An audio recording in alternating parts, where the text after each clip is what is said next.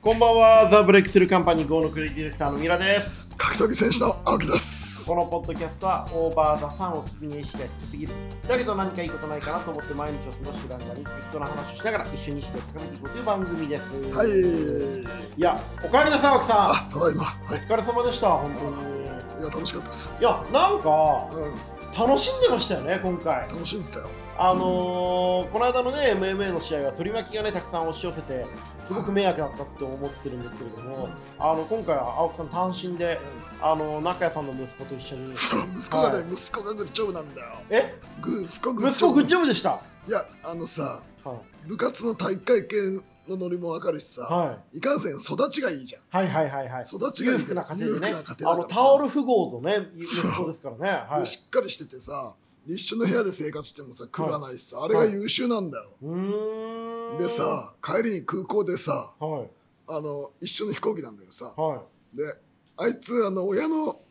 あれでカードがさゴールドなんだよアナのはいはいはいアはい。ナのその親のね。あるじゃん、はいはいこうはいラはい。ウンジ入れるやつ、はであのマイレージ貯めるカードってそれ出しやがってしたらさ、はいラウンジ入れんのなはいあの俺ら浴衣も、はいはいはいはい。したら青木さあんのなの世界のセレブだけどラウンジは普段行かないですもんね。入れないからさ、はいしたらさあの中谷様あのお付きは一人ついていけますなんて言われちゃってさあのそこで最後立場逆転しちゃってはいはいさはいはい。リンも金網出たら青木さんがお付きになっちゃったんですね、そうラウンジで。はい。最高だったあれはああ、いい話じゃないですか。で二人でただ服ラウンジをただ飯食って帰ってきまはいした、はいはい、お疲れ様でございました、本当 に。最あ高のでした、ー細かいね、そのシンガポールの話と試合の話は聞きたいんですけれども、うんあのー前回のさ、はいあの週刊ポストうんの黒幕は、北の有事説、うんうんあれ評判良かったですね。あそもういろんなところから爆笑の渦が届いて、う、うん、いややっぱりね、北野さんのこう適切に嫌われてるっていうのは、人徳の致すとこいろやだね本当に、うんあのやっぱり僕らクリエイタープロデューサーなんて人い間やは人徳あるよ彼は適切に嫌われてないとやっぱ仕事になんないから、やっぱいいよねは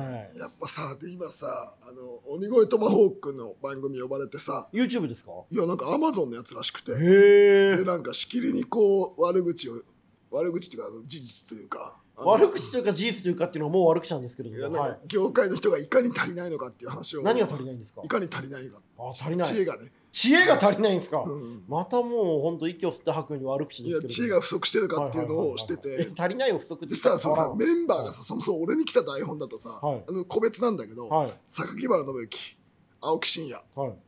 浩二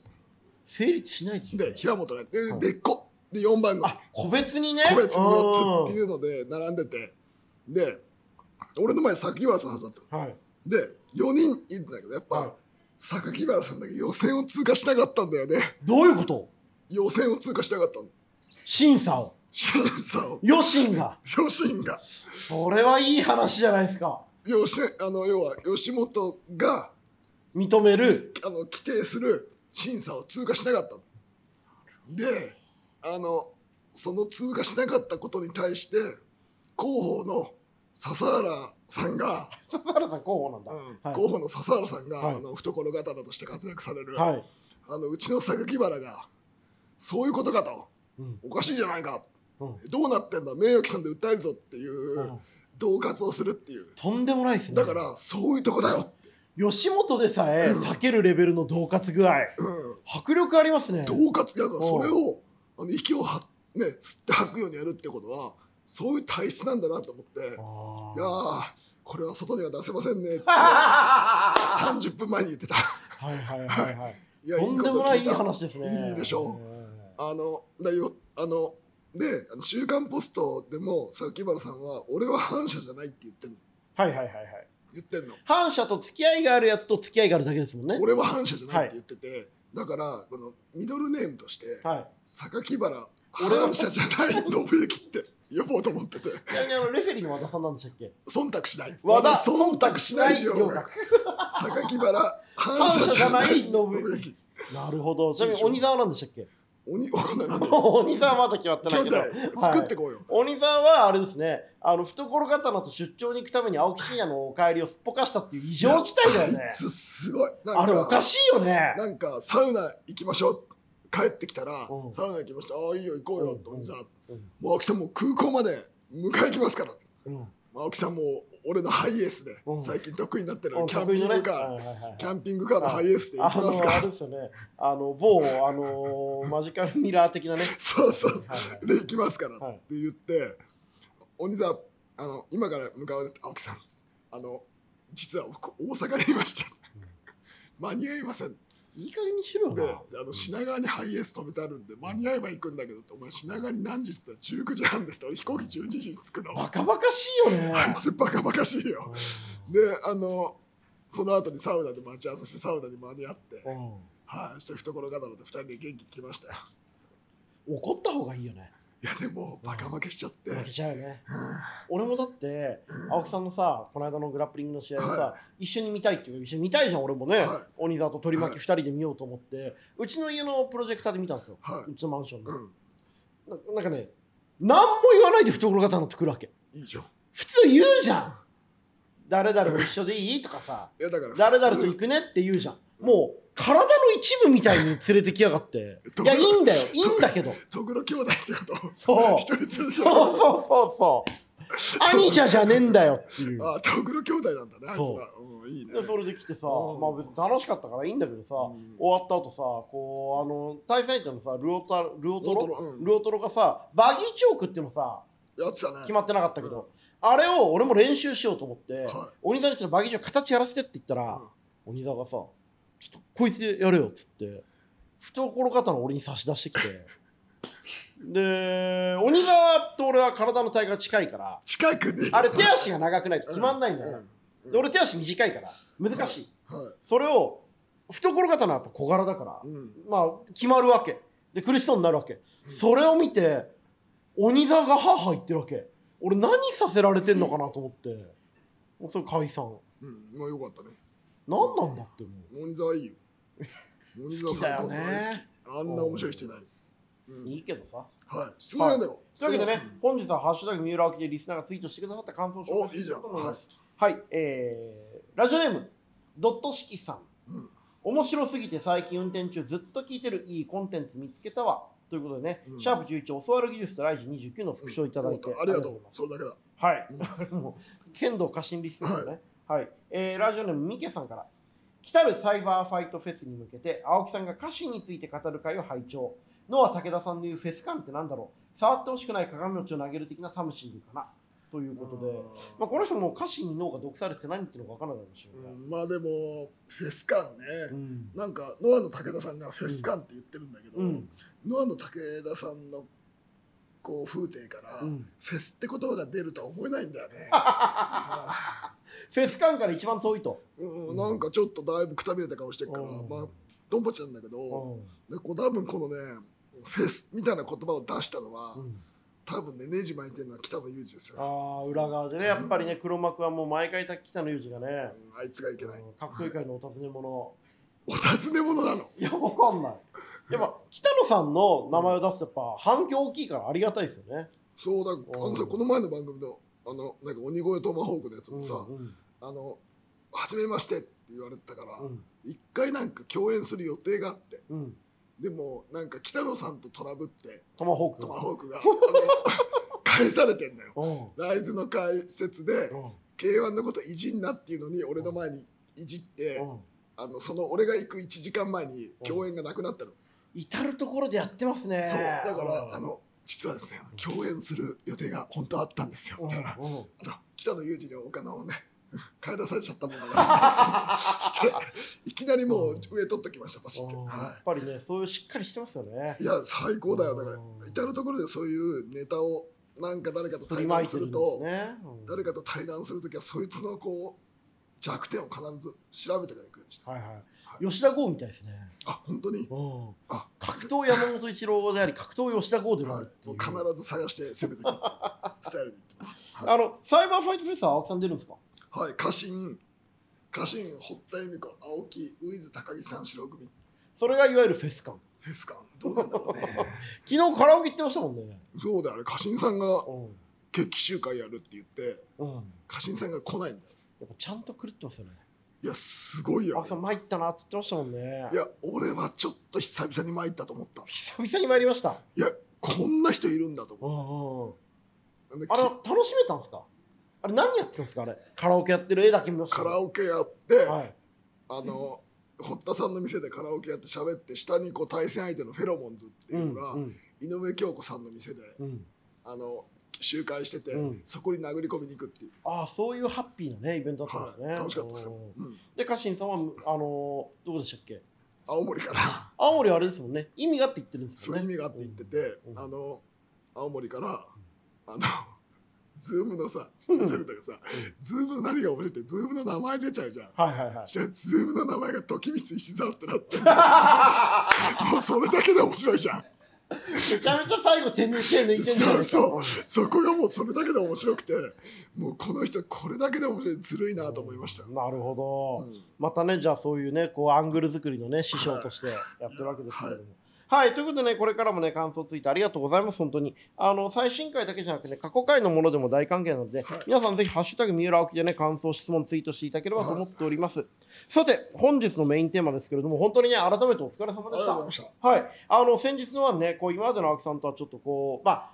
こう人生全存在を奪い合うみたいな MMA が続いてきた中である意味こうノートでも最高に楽しいプロレスでしたとおっしゃっていたようにこうなんかこう楽しく自分自身の人生を全うする中でやっていただいたのかなって久いう々に楽しかっうん、でまた判定のねこうルオトロと青木さんの表情の違いた、はいこう彼がこう悔しそうにしてる中、青木さんがこうやってやったぜっていうね、ベロ出しポーズをされてましたけれども、あの最大限の意地っぱりと意地悪で希望と絶望をプレゼントさせてあげましたっていうことも印象的だったんですけども、今回の試合っていうのは、青木さんにとってどういう意味のグラップリングマッチだったんでしょうか。いや単純にうん、暇だからやろうかなうん、うん、で、まあ、楽しくやりたいなってだけでしたよ、うん、うん、まあ、楽しかったですよ、おおー。単純になんかね、もう試合前のプロモーション映像でのね、言葉遊びから始まって、こう、トースポでの記事とか、まあ、ボイシーノートに至るまで、こう、短期間でもね、青木さんがちゃんとこう、試合のストーリーを作りながらもはい、こう、ストーリーと関係ないところで自分でも楽しめてるっていう、その両方があったなと思うんですそよ。うあともうう、んあの良くも悪くも前の試合で、うん。こうちょっとさこうポップな人たちが入ってきちゃったから一元さんが。そうんうだからそれをちょっとこう、ね、追い飛ばしてもらうう意味でも、ん。俺んちの店ではこういう料理も出すよっていう ね。てかこういうのがメインだぞメインじゃないけど、ああいうのもあるよって いう。のでもうハイコンテクストの極みみたいなことしかやってないのよ、うん、うん、うん。はい、それをなんかこう「お前わかるこれ」みたいなのをひたすらやるっていうう、ん、だってさうん、最初のこうフェイスオフでさうん。高岩隆一の T シャツ着てくるとかもう意味わかんないここもわかんないからね。別に俺もわかんないもん。あそううん。高岩隆一の T シャツ着てきたなんでいや面白くない応援いやなんもかうそれ意味さえもない。意味もさシュールレアリズム。 うんどうみたいなど潮流軍潮流軍ってどう、うわかるみたいな。うん、でお前高山達人のインスタ見てみ面白いからみたいな感じと、地球上でたった一人それ喜んだ人いましたね。うんそう高岩本人が。高山コメントくれましたね。素晴らしい T シデャツスバレーボム。 それにまた試合の前テンション上がっちゃって嬉しかっちゃって。そうえ、試合前に知ってたんですか試合前に知ってえ、いつたあのもうその日の朝にチェックしたらコメントが来てもらってきたー高いわーと思あっーで、試合始まって、フてェイ試ク合オフの後違うんだよ、うん。オープニングの時うに、ん。オープニングの時に今 YouTuber として活躍されるうん。剣王ポーズやってんだよね知らないよこうやっ。気づかないけノアのど。ノアの剣王ポ めーズちゃくちゃ面白いけうんど、青木さんが、ワンのオープニングで剣をポーズしてるの剣王。ポーズしてるしかもちょっとかっこいいからさあのさ青木さんとかって目の前で見るとさただの意地悪なさこう 悪魔の顔してるさこう方なんだけども試合が決まってる時の青木さんかっこいいからさハマっちゃうんだよねそう意剣王ポ外ーにズ剣王ポーズやってであのこうでリングで向かい合っ向てかい合って、うんあのお願いしますっていうのがあ上野くんね上上 DDT 野とのあと本当は原宿ポムっていう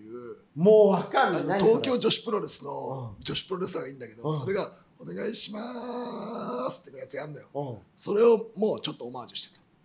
一発で二人上野までは分かったよ俺もただだから、うんあのどんだけお前らわかんのみたいなのをちゃんとやっといてすっげえ楽しかったです異常な小ネタの仕組み方ですもんね。あの DDT の上野選手っていうね竹下幸之助の同級生があのイケメンなんですけど試合が始まってこうリングからこう戻ってコーナーに戻るときに「お願いします!」って言うんですよね。そうっす。あれが良かったよ。どうだっつって。ね、面白かったな、みたいな。をやって、試合終わって、うん英語さしたけど、はい誰も気づいてなかった。気づかねえよ誰もなんかすごい謙虚な気持ちになってんのかなくらいに思って見てましたあと、で、はい、面白かった。とにかく面白くて。うんあと他のネタはそんくらいそんくらいかうな。ーんあのでもさ青木さん今回さ何が良かったってすっごい楽しそうだったんですけどその小ネタ仕込んでるその余裕とか含めてはい何が青木さんをそんな楽しそうにさせたんですかねいや、別に、いつやめてもいいと思ってるからです。うんいつ使われなくなってもいいと思ってるから、うんうんうんうんはい。その自分の自由さを試してる部分ありますよね、はい、どうみたいな。うん好き勝手やるよみたいな。どうじゃねはい。でもさあのーレオジーニョとブシェシャと練習したじゃないですかはあれも結構楽しそうだなと思ったんですけど海外で練習してみて久しぶりにどうでしたい。いや、武士社でやって楽しいのあんまねえんだよな。うーん技術が逆に、うんあの、重たい階級だし、パワーがあるし、技術ラリーがそんなに実はそこまでの柔らかくやってくれるけうど、んうんでもやっぱレオビエイラはうん、うんちょっと全然違ったな。なんかさっきこの間個人ラインでもしましたけどめちゃくちゃ強いっていうかその技術がすごいっておっしゃってまあしたねの、要はさ、うん勢いとか、こう、試合形式とかじゃなくて、うん技術の交換としてやると、んもう全然歯が立たない。青木真也がうん、手り要は、将棋としてやると。農技だといや、じゃあ将棋。ああじゃあなるほど将棋指しとしてやるね将棋としてやった時にうん全然、ああこああっていうあと一つ一つの技術へのその技術へのなんだっていうのこの認識というか、うんこう教養が深いっすよね一つ一つの完成度が全然違ってうんあとあのよく見てるうんうんうん技術も、うんうんうんで相手の技術も否定しないし、うんで基本技術がしっかりしててうんでそれをこう経験も含めて組み合わせるっていうなんかすげえクリエイティブな人だなと思って勉強になった、へーああ本当に違うと思あのーまあ、どんな技術でもねその基本の組み合わせをあの基地の技術をいかにこう未知なる組み合わせをするかってことだと思うんですけどうあれはすごいぞ、うんうんうんうんちょっと次元が違うのでああこれいいでもこれやっぱすごい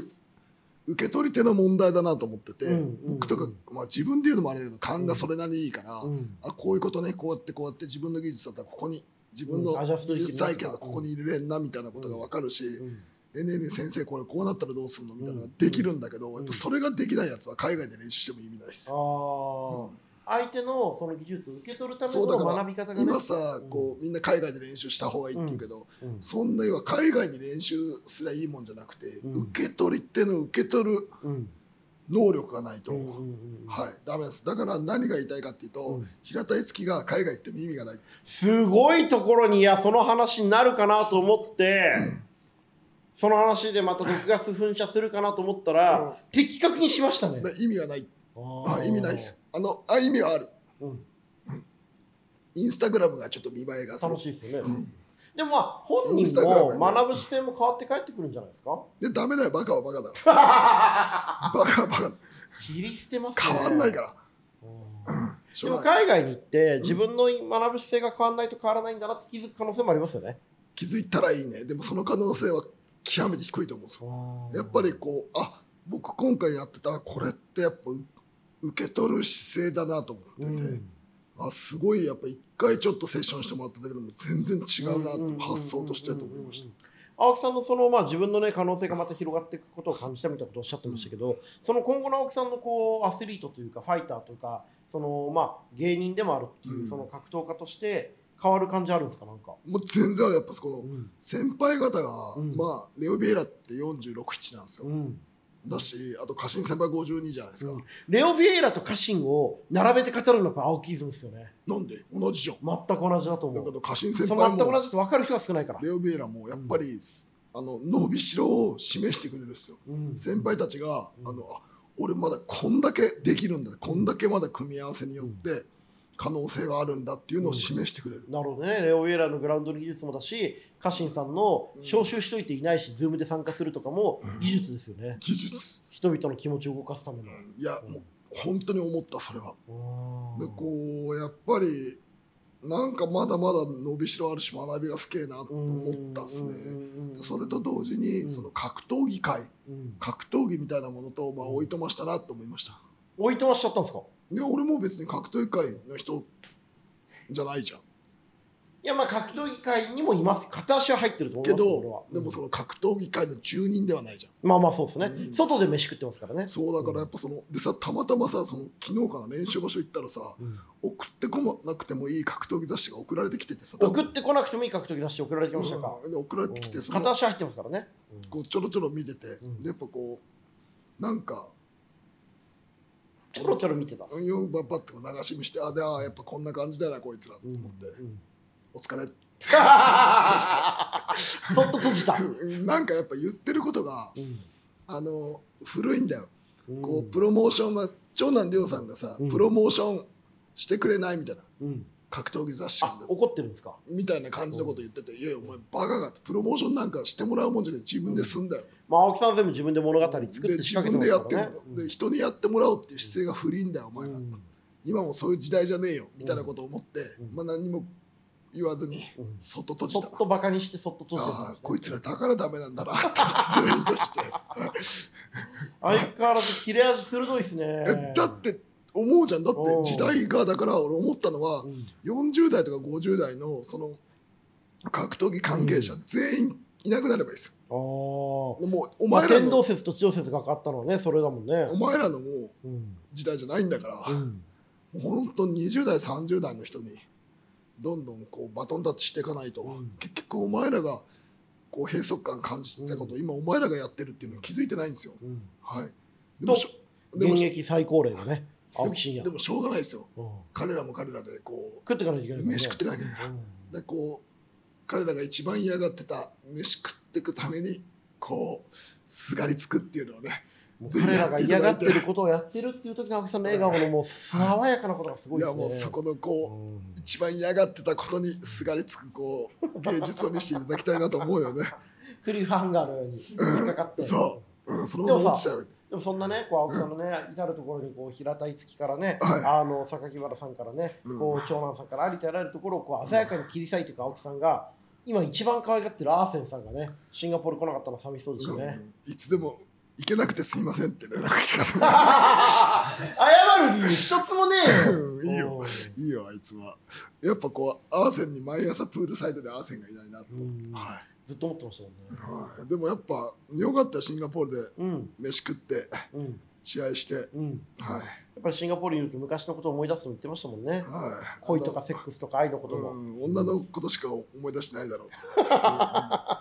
でもそうでしょ。でもやっぱこうさ試合前なの南君がコメントのブースのやつ回しててさ、うんいやこの街にねいろんな思い出があるからねあってります分ねかるやつ絶対分かるじゃんわかるわかるわかる。わかるやつわかるじゃんうん。俺はもう爆笑。爆笑じゃんうんうんうんなんでこの人試合前の映像で恋愛の話してんだいやろ知うってとん思っだからてでもさそれがさあの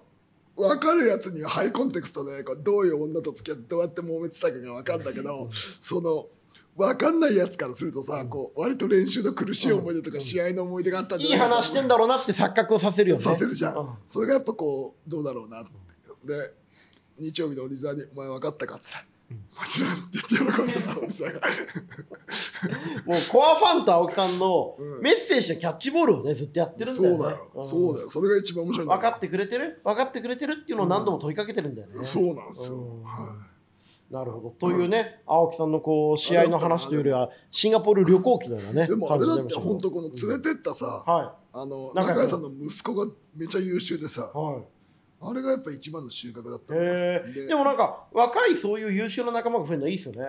だからこう言ったんだけど、うん中井優雅に言ったんだけどその、うん別にお前格闘技やんなくていいからっつってうん。でこれから大学出て、うん何かこうまだだけ1年生だけど、んなんか社会出てく時になんかこういうやってたのこういうのに生かせんなと思って生かしてくれたら嬉しいですって言っといてはいうんやっぱり青木真也に帯同したっていうのは一生忘れない経験になったでしょうね。でまたいいんだよあの親父さんがうん熱があって、うーん親父が面白いんだよ、うーんはいでもそういうこうファミリーがね一人ずつ増えていって、はい青木真也イズムっていうのが格闘技じゃなくてもねいろんなところに広がっていくっていうのは伝わる面白いですよね。はいはい、というわけでねあの今日この辺までかなと思ってるんですけれども青木さん今日の俺たちの宿題どうしましょうか、宿題うん、どうだろうね中谷さんにお礼にタオルでも買いますか闘魂タールを買う。はい、はいえー今回ね、あの青木さんのね、セコンドとして帯同してくれた中谷さんのむ、えーお父様がはいやっていらっしゃる、えー会社で出してる猪木さんの闘闘魂魂タタオールルを、買う。こちらをね、ぜひ皆さん買っていただいて、えーハッシュタグ三浦青木でつぶやいてもらえたらなと思っております。というわけで、今日の俺たち食材は、ハッシュタグ、えー青木三浦でつぶやきながら、あ三浦青木でつぶやいて、闘魂タオルを買っていただくということです。はい、えー感想はツイッターにて「ハッシュタグ三浦青木」でつぶやくかすべて小文字で三浦青木ポッドキャスタースマーク Gmail.com 三浦青木ポッドキャスタースマーク Gmail.com までお願いいたしますお相手はザ・ブレイクスルーカンパニー5のクリエイティブディレクター三浦と角谷選手の青木でした。そろそろお話